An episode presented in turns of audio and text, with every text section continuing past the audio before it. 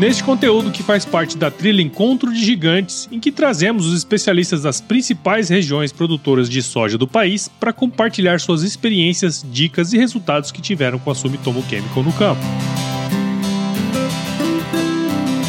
Seja bem-vindo ou bem-vinda ao Sumicast, o podcast oficial da Sumitomo Chemical. E neste episódio falaremos sobre o manejo de doenças da cultura da soja na região de Goiás. No episódio anterior, conversamos com o pesquisador Luiz Henrique Cassuia, diretamente da região oeste da Bahia. Muito obrigado por dedicar tempo e esforço para transmitir seu conhecimento, Cassuia. Nesse episódio, o nosso convidado é o professor fitopatologista e engenheiro agrônomo Hércules Diniz Campos, que vai contar um pouco do seu trabalho para a gente. Professor Hércules, quais são as maiores dificuldades no manejo quando se trata de doenças na soja, especialmente aí na sua região?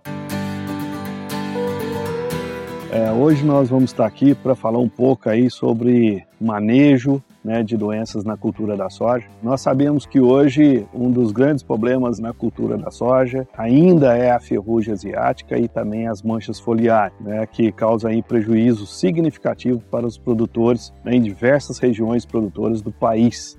Aqui na nossa região sudoeste Goiás, ah, nas últimas safras nós temos grandes problemas aí com as manchas foliares, as conhecidas DFCs, a mancha-alvo, que tira aí uma boa parte do rendimento para o agricultor. E ainda, né, um dos grandes problemas que nós temos é a ferrugem asiática, causada pelo fungo Phacopsis pachyrhizae. Marcos, e qual é a sua visão em relação ao fungicida da Sumitomo Chemical nesse contexto?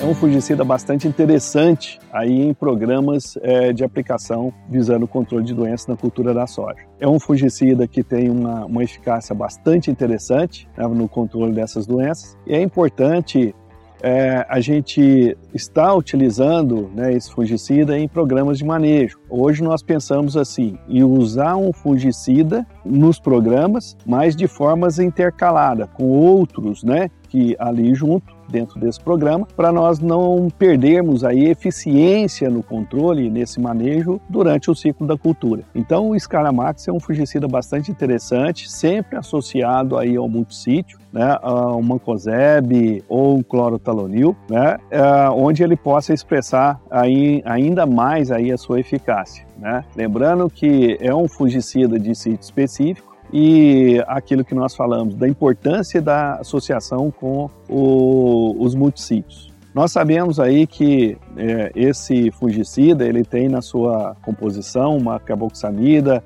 e um triazol. Né? Às vezes a, o triazol tem a característica de ser um pouco mais uh, agressivo uh, na planta, às vezes causar alguma, algo de fitotoxidez. Isso aí é importante a gente lembrar que depende muito da cultivar e quando nós associamos aí os multissítios, principalmente o mancozeb, isso aí já ameniza bastante. E normalmente, é, quando nós fazemos aí de uma a duas aplicações, mesmo o material que tem sensibilidade, né, a gente não tem observado efeito de redução significativa em produtividade, mas nós temos ver, é, observado uma eficácia muito significativa no controle da doença. Então é importante a gente lembrar que o dano causado pela doença né, é muito maior do que às vezes um dano causado por um problema aí de incompatibilidade em função da genética da variedade. Então isso aí é importante para a gente estar tá, é, entendendo como que a gente vai posicionar. É claro que Nesses posicionamento na cultura da soja, esse produto que é um baita é, fungicida aí no manejo de doença, ele vai entrar de forma posicionado de forma intercalada. E isso aí raramente né, nós vamos ter algum efeito de incompatibilidade. Pelo contrário, nós vamos ter mais efeito positivo de eficácia do que algum efeito que possa ser observado de forma negativa. Muito bem, espero que você tenha gostado de mais um conteúdo do Encontro de Gigantes aqui no Sumicast, o podcast oficial da Sumitomo Chemical. Fique ligado no próximo episódio que terá mais conteúdo focado na cultura da soja, com mais especialistas de outras regiões do Brasil. Siga a Sumitomo Chemical nas redes sociais, no Facebook e Instagram busque por Sumitomo Chemical Brasil e no LinkedIn por Sumitomo Chemical Latinoamérica. Aproveite e assine o Sumicast em sua plataforma de podcasts favorita e ouça todos os episódios. Até o próximo episódio!